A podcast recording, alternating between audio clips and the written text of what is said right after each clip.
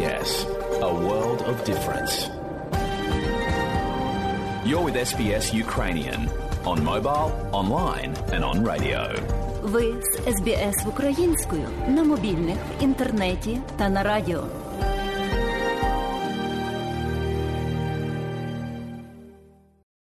З 28 листопада генеральний секретар НАТО повідомив, що очікує збільшення Альянсом постачання систем протиповітряної оборони в Україну на тлі російських ракетних атак по критичній інфраструктурі та містах і селах України. Він також наголосив, що одним із повідомлень на зустрічі міністрів закордонних справ Альянсу в Бухаресті, яке розпочинається сьогодні, буде необхідність ще більше активізувати надання більшої кількості систем протиповітряної оборони, боєприпасів, запасних частин і навчання. Голова МЗС України Дмитро Кулеба також планує взяти участь у цій зустрічі.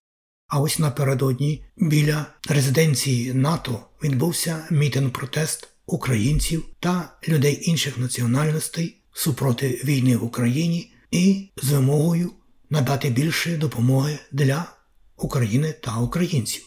З деякими подробицями за матеріалами радіо СБС далі розповідає Марія Галащук. Проукраїнська акція протесту «Живий ланцюг» пройшла біля штаб-квартири НАТО у Брюсселі. Саме тоді, коли відбувалась його чергова зустріч у Палаці парламенту у столиці Румунії Бухаресті у вівторок.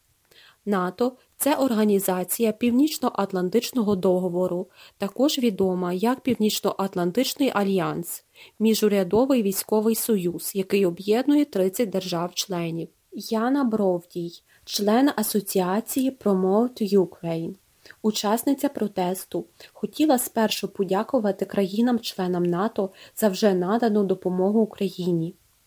Today, outside of NATO headquarters, it's organization Promote Ukraine who gathered people. Сьогодні біля штаб-квартири НАТО зібралася організація Promote Ukraine. І ми тут, щоб попросити і спершу подякувати за всю ту допомогу, яку вже надали Україні країни-члени НАТО. Але вона також каже, що потрібно більше допомоги. Ukrainians have shown that they are able to destroy a lot of these missiles, but we still don't. Українці показали, що здатні знищити дуже багато ракет, але нам досі не вистачає систем протиповітряної оборони. Як наслідок, пошкоджена енергетична інфраструктура. Люди, мирні жителі, залишаються без електрики, без світла, без енергії, без опалення. Нам дійсно потрібно більше систем протиповітряної оборони, щоб захистити наших мирних жителів і пережити зиму. То ще раз дякую за всю допомогу. І ми просимо більше систем протиповітряної оборони. But we need more air defense systems. Наймовірніше, на зустрічі держави-члени знову пообіцяють нелетальну підтримку Україні, включаючи паливо, електрогенератори, медикаменти, зимове спорядження та пристрої для знищення безпілотних літальних апаратів. Окремі союзники також, можливо, оголосять про нові постачання військової техніки для України. Головне – системи протиповітряної оборони, яких так потребує Київ для захисту свого неба. НАТО, як організація, цього не зробить, щоб не бути втягнутою у широкомасштабну війну з Росією, яка володіє ядерною зброєю. Україна останніми днями зіткнулася з натиском російської артилерії та атакою безпілотників. Особливо інтенсивними були обстріли у Херсоні. Там мирні жителі покидають місто, звільнення якого українці святкували лише кілька тижнів тому. Черга мікроавтобусів, легкових автомобілів та вантажівок, деякі з них з причепами, буксують, щоб вивезти людей і свійських тварин та інше майно. Розтягнулася більше ніж на кілометр на околиці міста. Серед людей, які виїжджають з Херсона, Сергій Семейко. Обстрілювати? Другого не вийде. Я не вижу другого.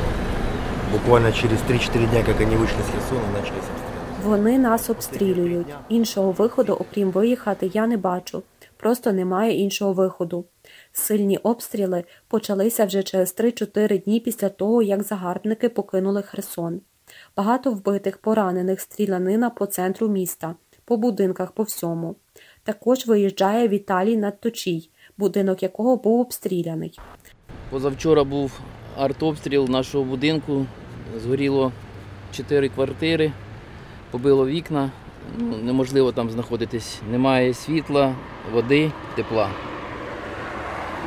Тому виїжджаємо до брата в Київ. Віталію Мілаєву теж це набридло.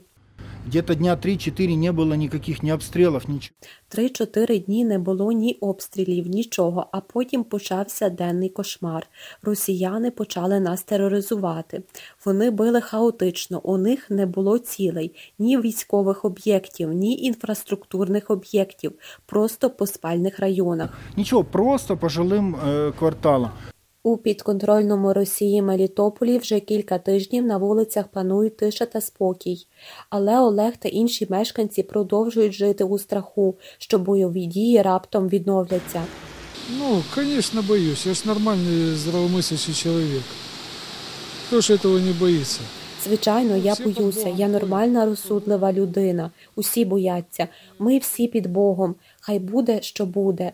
Від мене нічого не залежить, але хотілося б тиші та спокою, щоб все налагодилося. Микола – ще один мешканець.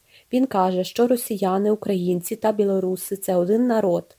Вони повинні нормалізувати відносини, тому що ми всі слов'янські народи – росіяни, українці, білоруси. Ми, брати, нас просто поставили один проти одного і заштовхали в цю м'ясорубку. Повинні нормалізувати, ми ж слов'яни. І Україна, Росія, славяни, білоруси, там і всі славяни, всі братські народи. Просто нас столкнули, схліснули в цю м'ясорубку, так називаємо. Колишній астронавт НАСА Скотт Келлі відвідав Київську дитячу лікарню як посол зі збору коштів, організований Офісом президента України. Серед пацієнтів, яких він відвідав, була Катерина Йорху, 13-річна дівчинка, яка пережила російський ракетний удар по залізничній станції Краматорська у квітні.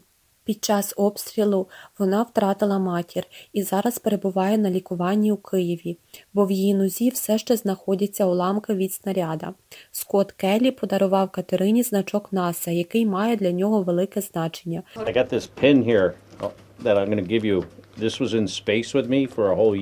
У мене є ось цей значок, який я тобі віддам.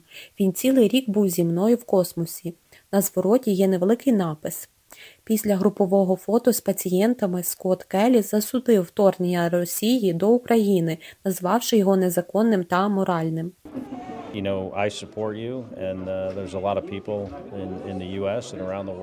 Ви знаєте, я підтримую вас, і є багато людей у США та всьому світі, які підтримують вас, тому що вони розуміють, що це вторгнення неправильне, це аморально, це незаконно. І вони також вірять у демократію. Вони цінують, я думаю, так само, як і я, боротьбу і те, що ви не тільки захищаєте свою власну країну, але ви захищаєте демократію в усьому світі від диктатора, який робить це. І я бачу тут цих дітей, які були поранені. Я не знаю, як людина, відповідальна за все це, може спати вночі з чистою совістю. Я вважаю те, що відбувається з такою вільною, демократичною країною, як Україна, це просто зло. –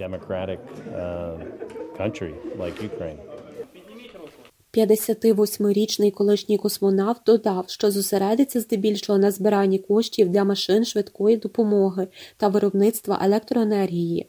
НАСА повідомляє, що Скотт Келлі провів понад 520 днів у космосі, здійснивши 4 космічні польоти, і на сьогодні є рекордсменом за часом перебування на орбіті серед американських астронавтів.